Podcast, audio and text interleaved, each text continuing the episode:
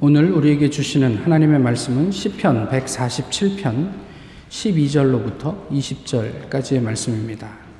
구약 성경 시편 147편 12절로부터 20절까지의 말씀입니다. 이제 하나님의 말씀을 공독하겠습니다.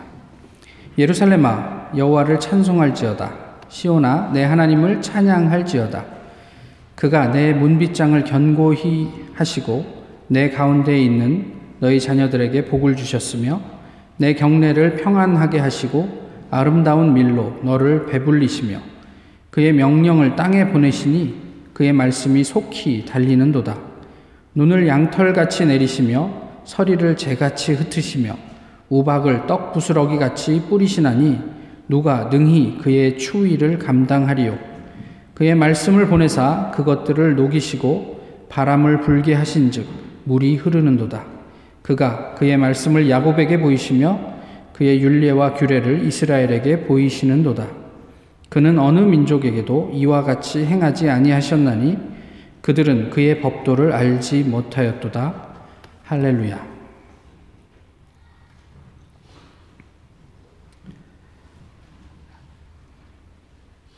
작자 미상의 편지를 조금 읽어드리겠습니다. 나의 소중한 친구에게 오늘 아침 내가 잠에서 깨었을 때 난 이미 나의 포근한 햇빛으로 내 방을 가득 채워 주었지. 사실 나는 내가 안녕하세요 하며 내게 인사해 주기를 바랐지만 넌 하지 않더구나. 너무 이른 아침이라 나를 미처 알아보지 못했나 보다 생각했었지.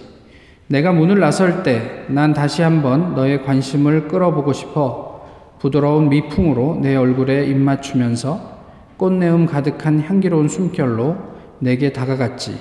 그리고는 나뭇가지 위에 앉은 새들을 통해 내 사랑의 노래를 부르기도 했단다. 그런데도 넌 나를 그냥 스쳐 지나버리더구나. 오후엔 내게 신선한 소낙비를 보내면서 반짝이는 빗방울로 너에게 신호를 했지. 그것도 모자라 천둥으로 한, 한두 번 소리 지르기까지 했단다. 그리곤 솜털같이 하얀 구름 사이로 널 위해 아름다운 무지개도 그려보았지. 그렇게 하면 내가 날 쳐다보겠거니 했는데도 넌 나의 임재를 깨닫지 못하더구나. 내가 하루를 마무리 지을 저녁 무렵 난 내게 고운 석양을 보내었고 그 후엔 나의 별들을 통해 내게 수천 번 눈짓을 보내면서도 보내면서 너도 날 알아보고 한 번쯤이라도 내게 눈짓을 해주기를 진정으로 바랐단다. 하지만 넌 내게 눈길 한 번 주지 않더구나.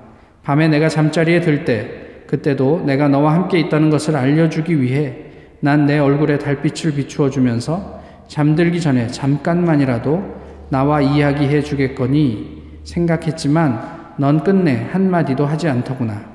난 정말 너무도 마음이 아팠지만 밤새도록 잠든 너를 지켜보면서 내일 아침에는 반드시 나에게 반가운 인사를 해주리라 생각했단다. 그러나 그것도 아니었지.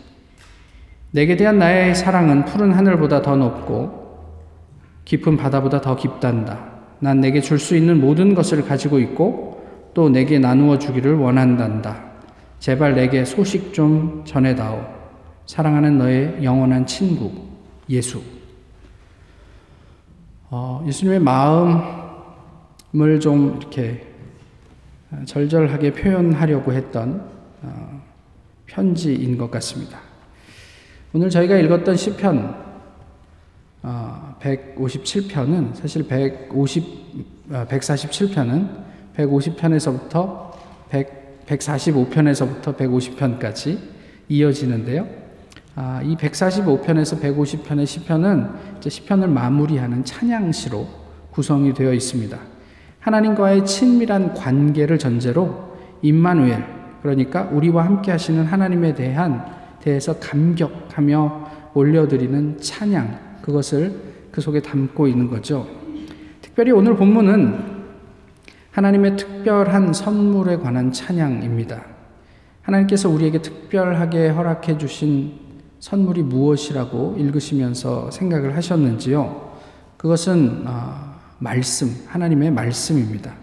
이 말씀을 통해서 하나님께서는 당신의 통치를 선포하신다. 그런 하나님을 나는 찬양한다. 이것이 오늘 본문의 내용입니다. 하나님의 통치를 말씀으로 통치하시는 그 통치에 대한 내용을 두 가지로 구분해서 이야기를 하고 있는데요. 첫 번째는 하나님 하나님께서 말씀으로 자연을 다스리신다. 이런 내용이고요. 다른 하나는 뭘까요? 하나님께서 그 말씀으로 사람도 다스리신다. 이런 이야기입니다. 본문에서도 그런 이야기를 하고 있지만 자연은 하나님에게 순종합니다. 하나님께서 말씀하시면 어, 엄혹한 추위도 녹아서 사람들에게 물이 되고 그것이 사람들의 생명수가 될 수 있다라는 이야기들을 오늘 본문에서 하고 있지요. 예전에 그 밤사이 엄청난 바람이 지나간 후에 다음날 아, 공원을 산책하다가 한 큰 나무가 있는데 그 나무에 굵은 줄기 하나가 이렇게 찢겨져 나가 있는 것을 보게 되었습니다. 그냥 그것을 보면서 제, 저 혼자 생각을 했던 거죠. 사람이 저런 상처를 입으면 어땠을까? 이런 생각을 했어요. 그 나무는 아무 말도 하지 않는 것 같더라고요. 그리고 조금 지나니까 날씨가 따뜻해지면서 거기에서 순이 나고 꽃이 피고 어, 그 다음에 이파리를 내고 그저 나무는 엄청난 상처에도 불구하고 자신의 나무됨을 그냥 묵묵히 그 자리에서 지켜내는 것 같았다 싶었습니다. 동물의 왕국이라는 프로그램이 있죠. 뭐 제가 보는 프로그램은 아닌데 그래도 종종 살면서 한두 번씩 보게 되는 프로그램이기도 합니다. 그런데 저는 개인적으로 뭐 그런 동물들이 뭐 어떻게 사는지 별로 궁금하지 않아서 크게 관심은 없는데요. 그런데 하나, 이 포식자들, 사자나 뭐 치타나 이런 포식자들이 어, 그 초식 동물들을 사냥하는 모습들은 좀 흥미롭게 네, 보곤 합니다. 그런데 저희가 그런 자연의 현상들을 보면서 아, 동물의 왕국이라고 통칭해서 보면서 분노하신 적이 있었는지 모르겠어요. 어떻게 저렇게 잔인한 놈이 있을 수 있을까? 평화롭게 풀을 뜯는 초식 동물 사이에 그런 어떤 평화를 어, 한순간에 깨버리고 어, 그 중에 가장 약해 보이는 한 놈을 타겟해가지고 끝까지 쫓아가서 자기들끼리 그것을 서로 물고 뜯으면서 어, 삶을 영위해야 되는 뭐 그런 거 보면서 막 분노하고 막 이거 말도 안 돼 뭐 이런 생각 해보신 적 있습니까? 저는 한 번도 없습니다. 그냥 그것이 자연의 이치겠거니 그것이 어, 초식 동물의 숙명이겠거니 뭐 그냥 그런 생각 뭐 그렇게까지 생각 안 하고 그냥 보겠지만요. 그런데 동물들은 감정이 없습니까? 왜요? 있죠. 그죠? 두려움도 느끼고 또 자기들 수준에서의 어떤 그 사랑도 교감하는 아, 그렇습니다. 근데 저희는 그 약육 강식이라는 원리 아래 그 동물들을 별로 이렇게 깊이 생각하지 않는 것 같다는 생각도 해보았습니다. 육식 동물에게 초식 동물이 잡아 먹히면 사실 초식 동물들은 또는 긍휼이 태어날 때부터 많았던 육식 동물 중에 어떤 개체는 하나님이 왜 세상을 이런 식으로 만들었냐며 데모해야죠. 어, 어떻게 이렇게 잔인한 세상을 만듭니까? 그것이 어떻게 너무나도 자연스럽고 당연하게 받아들여지는 그런 세상을 만듭니까? 그러면서 데모를 해야 하지 않겠습니까? 그런데 어, 그런 초식 동물들은 그런 자기의 어떤 상처, 상실, 이런 아픔들을 감수합니다. 그리고 그저 자기의 어떤 동물됨을 예, 상실을 하지 않고 그렇게 그냥 그 다음의 삶을 살아가게 되죠. 사람은 어떻습니까? 불평과 원망, 좌절과 포기. 사실 동물들에게 그렇게 보이지 않는 것들이 사람들에게는 있습니다. 이스라엘 백성이 광야에서 보여준 모습이 이런 모습입니다. 하나님께서 아침과 저녁으로 24시간을 불기둥과 구름기둥을 대동해서 사람들을 먹이시고 지키시고 도우시고 계셨지만 이 사람들은 뭔가 자기에게 약간의 결핍만 생기면 이내 하나님을 향해 원망합니다. 그리고 모세를 찾아가서 투정합니다. 우리가 이러려고 광야에 나왔냐? 차라리 그냥 그냥 종으로 살던 이집트가 훨씬 나았다. 뭐 이렇게 이야기를 하지요. 만약에 굵은 가지가 찢긴 나무가 잎과 순을 내지 않는다면 어떻게 될까요? 뭐 잠시 잠깐은 그렇게 항의하는 표로 버텨본다면 어떻게 될까요? 그냥 이내 죽은 나무라 생각해서 뽑히지 않겠습니까? 만약에 그럴 일은 절대 없겠지만 어, 동료나 자식을 잃은 물소가 자신의 삶을 포기하고 어, 사람들을 향해 이 안타까운 사정을 이야기하려고 데모를 한다면 어떻게 되겠습니까? 사자는 고사하고 사람에게 잡혀 죽을지도 모를 노릇입니다. 다시 본문을 보실까요? 하나님께서 우리를 어떻게 보살피시는지에 대해서 본문은 말씀하고 있습니다. 13절과 14절, 그리고 10, 18절의 말씀인데요. 그가 내 문빗장을 견고히 하시고 내 가운데에 있는 너의 자녀들에게 복을 주셨으며 내 경례를 평안하게 하시고 아름다운 밀로 너를 배불리셨다. 이게 하나님께서 우리를 어떻게 지키시는지에 대한 내용이에요. 그의 말씀을 보내사 그것들을 녹이시고 바람을 불게 하신즉 물이 흐르는도다. 아주 혹독한 추위 앞에서도 누구도 이길 수 없는 그 추위를 주관하시는 하나님이시지만 사람들을 사람들을 위해서 그것을 녹이시고 우리로 하여금 그것이 물이 되게 하셨다. 그렇게 하나님은 우리를 돌아보신다. 이렇게 얘기를 하고 있죠. 본문은 계속해서 조금 전에 말씀드렸던 것처럼 창조 세계가 어떻게 그 말씀에 순종하는지 하나님의 위엄과 능력이 어디에까지 영향을 미치는지에 대해서 분명하게 이야기하고 있습니다. 결국 본문에서 하나님의 말씀은 우리에게는 사람에게는 적어도 하나님의 은혜, 특별한 선물로 묘사되고 있다는 얘기예요.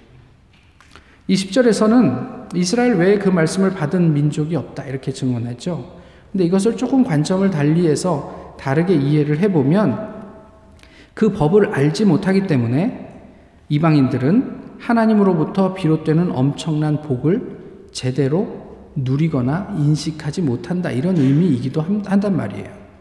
그러니까 하나님의 말씀을 받지 못해서 하나님께서 우리를 얼만큼 보호하고 인도하고 계시는지에 대한 인식조차도 없는 사람들이 있다.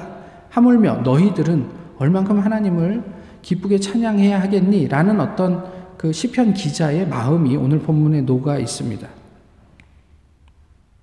그런데 이방인들이 이런 것들을 모르거나, 모르거나 제대로 누리지 못하는 것은 크게 문제가 되지 않아요. 왜냐하면 말씀을 모르니까. 그러나 말씀을 받은 사람이라면 응당 경험하게 되는 할렐루야. 이것을 하지 못하는 것은 문제가 되더란 말이에요. 하나님과 더불어 그 말씀 안에서 어, 친밀한 교제를 나누는 사람들이 삶 가운데 고백할 수 있는 내용이 이 시편 기자가 고백했던 것과 같은 와 진짜 하나님 내가 찬양할 뿐이지 나의 삶이 하나님으로 만족해 하면서 이렇게 할렐루야를 외칠 수 있는 그런 벅찬 감동이거든요. 그런데 우리가 말씀을 살아감에도 불구하고 우리가 그 말씀을 손에 쥐고 있음에도 불구하고 때때로 뭐 늘상은 아니더라도 그 말씀을 내가 읽고 있음에도 불구하고 그 마음속에서 우러나는 벅찬 할렐루야를 하지 못한다면 그것은 말씀을 받은 사람들에게는 분명히 문제가 되는 것이죠. 종교적 열성에 대해서 두말할 필요도 없는 종교가 무엇입니까? 현대에서 아마 이슬람교가 아닐까 싶어요. 저희가 아무리 열심히 있다고 해도 뭐 하루에 뭐 다섯 번씩 이렇게 기도하지는 않잖아요. 어디에 있든지 간에 그 시간이 되면 갑자기 자리를 깔고 절을 하고 이렇게 하지는 않잖아요. 예수 그리스도께서 우리에게 주신 그 자유를 우리는 만끽하고 있잖아요. 근데 이스라엘, 그러니까 이슬람 교도들에게는 사실 이것이 굉장히 중요한 종교적인 어, 그런 어떤 의식이죠. 그렇게 열심히 어, 자신의 신을 믿는 이슬람 교도들인데요. 2003년 4월 9일에 어떤 일이 있었는지 아십니까? 아, 미국이 미군의, 미군이 그 이라크의 바그다드를 점령합니다. 미군이 이라크의 바그다드를 함락시키고 들어갔을 때 삽시간에 무슨 일이 일어났냐면 바그다드가 아비규환이 됐어요. 엄청난 약탈이 시작됐어요. 그런데 아시겠지만 이라크의 인구의 99%는 뭡니까? 아, 무슬림입니다. 1%는요. 뭐 있으나 마나한 사람들이죠. 그러면 그 바그다드에서 대약탈을 자행한 사람들은 누구입니까? 1%의 넌 무슬림입니까? 아니죠. 99%의 무슬림이죠. 그러면 코란에는 너희가 이게 좀 혼란스러운 틈을 보게 되거든 어디든 들어가서 약탈해라 이렇게 가르치고 있을까요? 코란을 안 읽어보셨겠지만 코란이 그렇게 가르치지 않을 거라고요. 그러면 그 코란을 자기의 삶으로 부정하는 사람은 누구입니까? 이슬람 밖에 있는 사람들입니까? 아니요. 그렇게 열심히 이슬람을 믿고 있는 사람들입니다. 동일하게 하나님의 말씀을 부정하는 사람은 누구입니까? 넌 크리스찬입니까? 그들은 하나님의 말씀과 상관이 없어요. 그러니까 그 하나님의 말씀을 부정한다고도 우리가 얘기할 수가 없어요. 하나님의 말씀을 말씀되지 못하게 하는 사람들은 크리스천들입니다.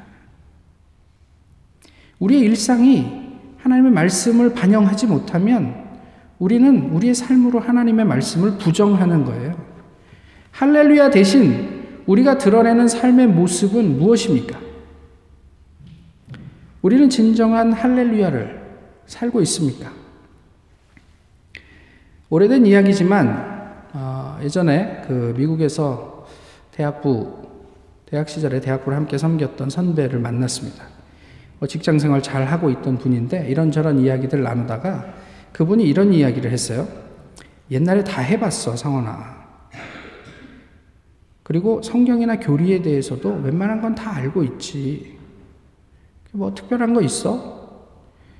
그리고 때때로 존경하는 목사님 설교 듣다가 감동이 되기도 해. 눈물도 흘려. 뭐 그러면 됐지 뭐. 이렇게 얘기를 하는 거예요. 그분만의 이야기는 아니겠죠. 저도 그 범주에 들어가겠지만 아, 사실 그분이 사는 삶의 내용은 기독교의 진리와는 별 상관이 없습니다. 이런 거는 있어요. 자기의 상처나 감각을 어루만져주는 어, 환각적인 어떤 경험, 이런 것들은 welcome. 그거는 그 안에서 즐길 수 있습니다. 그렇지만 진리를 위해서 자신의 일부를 포기하는 것, 또 말씀에 순종하는 것, 이것은 부담되고 별로 반갑지 않다 얘기예요. 포기나 순종은 차치하고서라도 신앙인의 삶에 대한 성찰도 자신의 일과 가족에게 묻혀버립니다. 사실 우리가 살아가는 삶의 모습이 이와 뭐가 다릅니까? 뭐 나는 교회에 좀 오래 다녔지. 예전에 내가 다 해봤지. 성경 말씀 내가 예전에 이런 이런 과정들을 다 수료했지. 그것으로 평생 살고 있잖아요, 어쩌면. 매일매일이 한 해 하나가, 한해한해한 해가 새로운 하나님의 말씀과의 여정인지, 또 그 말씀을 내 삶 속에서 살아내려고 하는 우리 어떤 고민과 그런 것들이 반영된 삶인지, 아니면 뭐 좋은 게 좋은 거지. 뭐 그냥 교회 주일날 빠지지 않고 예배 드리고, 뭐 헌금 적당히 하고, 또 필요한 곳이 있으면 도네이션도 좀 하고 또 이게 그 뭐 힘이 필요하다 그러면 그래도 가끔 가서 한두 시간 봉사도 할 수 있고 이런 정도로 충분하더냔 말이에요. 우리는 어떻게 해야 됩니까? 말씀을 이야기할 때 반드시 빠지지 말아야 될 거 하나가 뭐, 뭐냐면요. 마치시면 상품. 기도입니다, 기도. 예, 말씀과 기도는 따로 생각하시면 안 돼요. 저희가 말씀을 읽으면서 하나님을 만나고 하나님을 만나는 그 순간이 기도의 순간이기 때문에 그렇습니다. 기도하면서 말씀이 생각나고 그 말씀 가운데 더 깊이 들어가면 그것이 또 다른 기도가 되는 것이죠. 기도에 대한 말씀 가운데 마태복음 6장이 상당히 대표적입니다. 주기도문을 이야기하시면서 예수님께서 하신 말씀인데요. 마태복음 6장 1절은 이렇게 얘기하고 있어요. 사람에게 보이기 위해 사람들 앞에서 우리의 의를 행하지 않도록 주의하라. 이렇게 시작합니다. 주의하라라는 얘기는 많은 사람들이 그런 실수를 범하고 있다는 의미고요. 흔하게 볼 수 있는 어떤 실수이기 때문에 그런 것들은 좀 조심해 줬으면 좋겠다라는 예수님의 경고이지요. 그래서 마태복음 6장에서 기도와 관련해서 말씀과 관련해서 신앙생활과 관련해서 예수님께서 당부하시는 두 가지가 있는데 첫 번째는 뭐냐면 사람에게 보이려고 이고요. 다른 하나는 중언 부언입니다. 사람에게 보이려고 하는 것이 무엇입니까? 이것은 불신앙이에요. 그러니까 하나님이 아니라 내가 주목을 받겠다라는 이야기이죠. 결국은 이것은 내가 하나님 되겠다. 하나님 자리에 있겠다. 나는 이런 사람이다. 나는 이만큼 훌륭한 신앙인이다. 뭐, 뭐, 목사다. 나는 또 뭐, 교수다. 신, 신학교 교수다. 뭐 이런 이야기들을 하고 싶은 거예요. 이것이 결국엔 우상숭배이죠. 예수님께서 그것을 좀 조심하라고 이야기를 합니다. 그냥 사람들 앞에서 경건한 척 보여지지만 그것이 궁극적으로 불신앙과 우상숭배의 자리에까지 나갈 수 있는 위험을 가지고 있기 때문에 이것은 철저하게 경계해야 되는 부분입니다. 또 하나 중원부원하는 기도는요. 예수님께서 분명하게 얘기하시죠. 이것은 이방인들이 하는 기도다 이렇게 얘기를 하세요. 그러면 중원부원이라는 게 그들은 말을 많이 하여야 들으실 줄로 안다라고 얘기하셨거든요. 그렇다면 무엇이냐면 이방인들과 같은 기도는 하나님과 관계없는 믿음 없는 기도예요. 그래서 지성이면 감천. 그래서 새벽마다 정한 수를 떠놓고 치성을 드리려고 하는 거죠. 만약에 그렇지 않다면 다른 하나는 그냥 내가 예수를 믿고 있지만 내 신앙의 수준은 믿음 없는 사람과 별반 다르지 않다라는 것을 기도를 통해 보여줄 뿐이에요. 사람에게 보이려고 설교하지 마라. 칭찬받으려고 성경 읽지 말라. 주목받으려고 기도하지 말라. 과장된 신앙생활을 하지 말라. 사회적인 지위와 체면을 의식하면서 예배 드리지 말라. 내가 대통령인데, 내가 박사인데, 내가 어른인데, 내가 목사인데, 그게 무슨 필요가 있습니까? 예배의 자리에서. 그저 하나님 앞에 하나님의 자녀로 예배 드리는 거 아니에요? 근데 내가 박사인데 이렇게 보면 좀 채신머리 없어 보이지 않을까? 내가 그래도 목사인데 이 사람들이 나를 알아보고 대우해줘야 되는 거 아니야? 뭐 기도라도 좀 시키고 설교라도 좀 시켜줘야 되는 거 아니야? 나를 못 알아보고 그냥 예배 드리게 만들어? 이게 무슨 의미가 있어요? 조심해야 될 내용이죠. 중원부원 설교하지 말라. 조르듯 기도하지 말라. 대충대충 성경 읽지 말라. 치성을 들이듯 신앙생활 하지 말라. 안 좋은 일 생길까봐 두려워서 예배 드리지 말라. 이 얼마나 당연한 얘기예요. 우리 예배 빠지고 어디 가다가 사고 나면, 아, 내가 예배 빠져갖고 사고 났나? 그런 생각은 하지도 마세요. 그렇게 치사한 하나님이 아니니까. 도둑이 제발 저릴 뿐이죠. 그냥 당연한 얘기예요. 우리는 그렇게 이야기하지 않아요. 그런데 당대 최고의 신앙인이었던 바리새인들은 왜 이렇게 망가졌을까요? 예수님께서 제자들에게 너희는 이런 것들을 주의해라라고 했을 때 그것의 반대급부에 있는 사람들이 바리새인들 서기관들이에요. 사람들에게 보이려고. 나는 이만큼 알아. 내 이 긴 기도문을 내가 다 외우고 하루에 몇 번씩 기도해. 그래서 시장 어귀에서 일부러 그 시간 되면 시장에 나가죠. 그래서 아, 아이고 시간이 됐네. 그러면서 거기에서 거룩한 척 큰 소리로 사람들 들으라고 기도하고. 왜 그렇게 됐을까요? 내일 지구에 종말이 온다 해도 나는 오늘 한 그루의 남, 사과나무를 심겠다. 이거 누가 한 말인지 아세요? 예, 감사합니다. 스피노자라고 알고 계신데요. 구글 한번 검색해 보세요. 한국에서만 스피노자라고 알고 있습니다. 전 세계 한국 외에 어느 나라에도 스피노자라고 얘기한 적이 없어요. 검색도 안 돼요. 독일에 가면 마틴 루터가 그 얘기를 했대요. 그런데 그것도 그냥 전설이에요. 그러나 어디 마틴 루터 하우스 이런 데 가면 어느 어느 곳에 아이제나인가 뭐그 거기에 가면 사과나무가 하나 있고 그 밑에 그 문구가 적혀 있고 마틴 루터 이렇게 써져 있대요. 한국에서 이것을 오용하기 시작한 기록으로 확인할 수 있는 것은 1971년 4월 3일자 중앙일보 일면 사설입니다. 거기에 스피노자가 이 얘기를 했대요. 스피노자가 얘기했듯이 뭐 이런 얘기가 써져, 써져 있는 거죠. 그 다음부터는 사람들이 그거 이제 인용하기 시작하는 거예요. 신문에서 얘기했으니까. 그래서 76년 4월에 동아일보에서 77년 4월에 매일경제 6면 여기에서 게재됐습니다. 지금 50년이 지났잖아요. 그런데 한국 사회에서는 여전히 그게 스피노자의 말이에요. 바로 잡지 않는 거예요. 왜 그럴까요?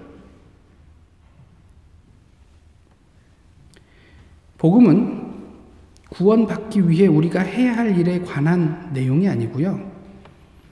우리를 구원하기 위해 일어난 일에 대한 기쁜 소식입니다. 우리 알죠, 다. 그런데 교회는 당신들 복음 구원 받았으면 찬양팀 봉사도 하고, 뭐 주방 봉사도 하고, 뭐 전도 봉사도 하고, 뭐 이런 거 해야 되는 거 아니야? 라고 하면서, 그래야 증명되는 거야? 아니야? 라고 하면서 복음을 증명하라고 그래요. 복음은 그게 아니라고 얘기를 하는데, 우리의 일상은 우리가 뭔가를 함으로 복음 받았다라고 증명하라 그래요. 왜 이렇게 됐을까요? 우리가 말씀에 대해서 오해, 아니, 내가 판단한 대로, 그냥 내가 편한 대로 이해하고 있는 부분은 없습니까? 그러니까 바리새인만큼 말씀을 모른다고 해도 그냥 내가 좋아하는 대로 말씀을 그냥 하고 이게 성경에 기록돼 있어. 그렇게 사는 부분이 없어요? 내 시작은 미약하였으나 내 나중은 심히 창대하리라.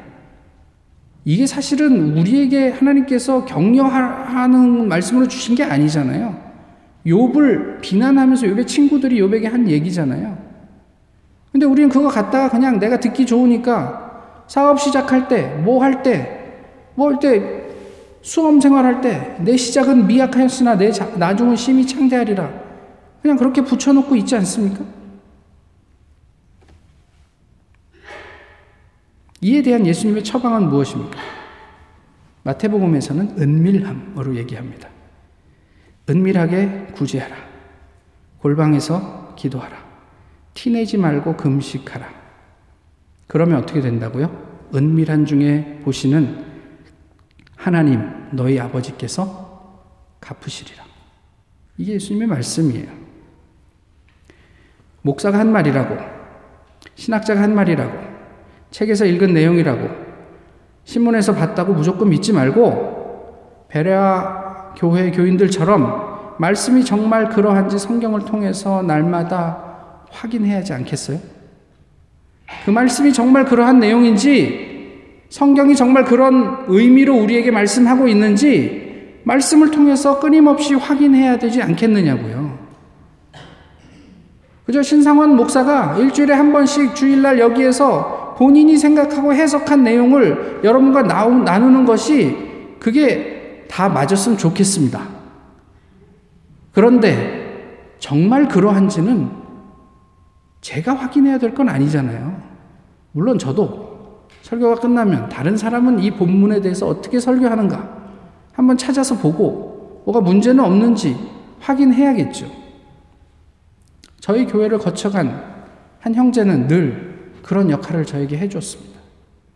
제가 헬라어를 인용하고 히브리어를 인용하고 어떤 예화를 이야기하면 목사님 그 예화는 제가 찾아봤더니 중국 고전에 없는 이야기입니다.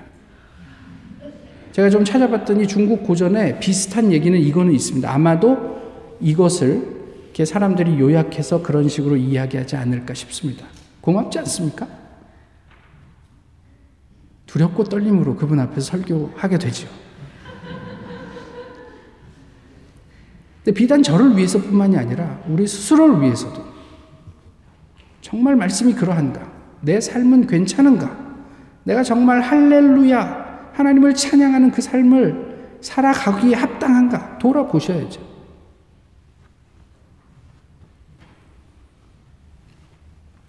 은밀함은 하나님과 나 사이의 친밀함을 의미합니다. 그것은 어떤 분리된 공간, 그래서 막 진짜로 막 물리적으로 골방에 들어가요. 그거는 이제 하수들은 그래야 돼요. 하수들은 이런 이제 시장에 있으면 집중도 안 되고 자꾸 사람들이 의식이 되니까. 그러나 고수들은 그렇지 않단 말이에요. 그래서 고수 흉내 내려고는 하지 마시고 어쨌든 적어도 은밀함은 하나님과 나만이 친밀한 어떤 교제를 나눌 수 있는 그런 시간과 장소를 의미합니다. 말씀과 기도를 통한 친밀함. 이것이 그리스도인의 삶의 내용을 아주 크게 좌우하죠. 이것이 벅찬 할렐루야를 가능하게 하는 근원적인 힘이 된다. 성경은 우리에게 끊임없이 가르쳐 주고 있습니다. 로버트 레드포드가 제작한 퀴즈쇼란 영화가 있습니다. 1950년대에 실제로 있었던 어, 사건을 어, 이제 바탕으로 만든 영화인데요. 1950년대 당시 어, 10만 불을 걸고 이제 퀴즈를 하는 어떤 그런 거예요. 어, 방송국과 스폰서 그리고 출연자 사이에서 벌어지는 거짓을 주제로 한 영화입니다. 근데 여기에서 부정 사건의 장본인 중에 미국 명문 집안 태생의 멘도람이라는 청년이 있었는데 그 청년은 자신의 부정이 탄로나려고 하자 이 방송국과 짜고 자신의 거짓을 은폐하려고 시도합니다. 아, 내가 그래도 사회적 지위와 체면이 있는데 이 부정 때문에 망신을 당할 순 없지. 근데 그 사실을 아버지가 알아요. 그리고 아버지가 아들을 불러서 어, 솔직하게 그 잘못을 인정하는 것이 어떻겠냐고 어, 권면하면서 이렇게 이야기를 했습니다. 너의 이름은 바로 내 이름이야. 너의 이름은 바로 우리 가문의 이름이야. 이 말을 들은 이 멘도람이 어, 자기의 잘못을 시인하고 벌을 받았다. 뭐 이런 이야기예요.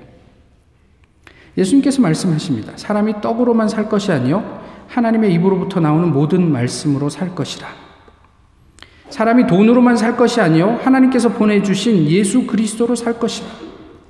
그렇지 않습니까? 떡으로만 살려고 하면 사람에게 보이려는 신앙, 중원부원의 삶을 결코 벗어나지 못할 거예요. 예수 그리스도로 살 때, 진실하게 예수 그리스도와 만날 때, 우리가 거기로부터 자유로워질 수 있는 거죠. 하나님의 특별한 선물을 다시 생각합니다. 2020년에는 꼼꼼하게 예수 그리스도, 로고스, 곧 말씀과 기도로 하나님 약속하신 삶을 경험하며 우리 모두가 진실한 할렐루야를 노래할 수 있게 되기를 소망합니다. 우리의 이름은 예수 그리스도입니다. 예수 그리스도가 우리의 이름입니다. 그 이름으로 사시는 한 해 되시기를 바랍니다. 기도하겠습니다. 귀하신 주님, 오늘도 저희 변함없이 아, 새로운 한 해 첫 주를 주님 앞에서 시작하게 하시고 함께 예배하게 하심을 감사합니다. 허락하신 말씀대로 우리에게 주신 특별한 선물, 하나님의 말씀을 기도 가운데 소중히 간직하게 하시고 올 한 해는 예수 그리스도로 사는 그래서 우리 하나님을 자랑하고 뽐내고 찬양하는 우리 모두가 되도록 인도해 주시옵소서. 예수 그리스도의 이름으로 기도하옵나이다. 아멘. 찬송가 600장 함께 부르시겠습니다.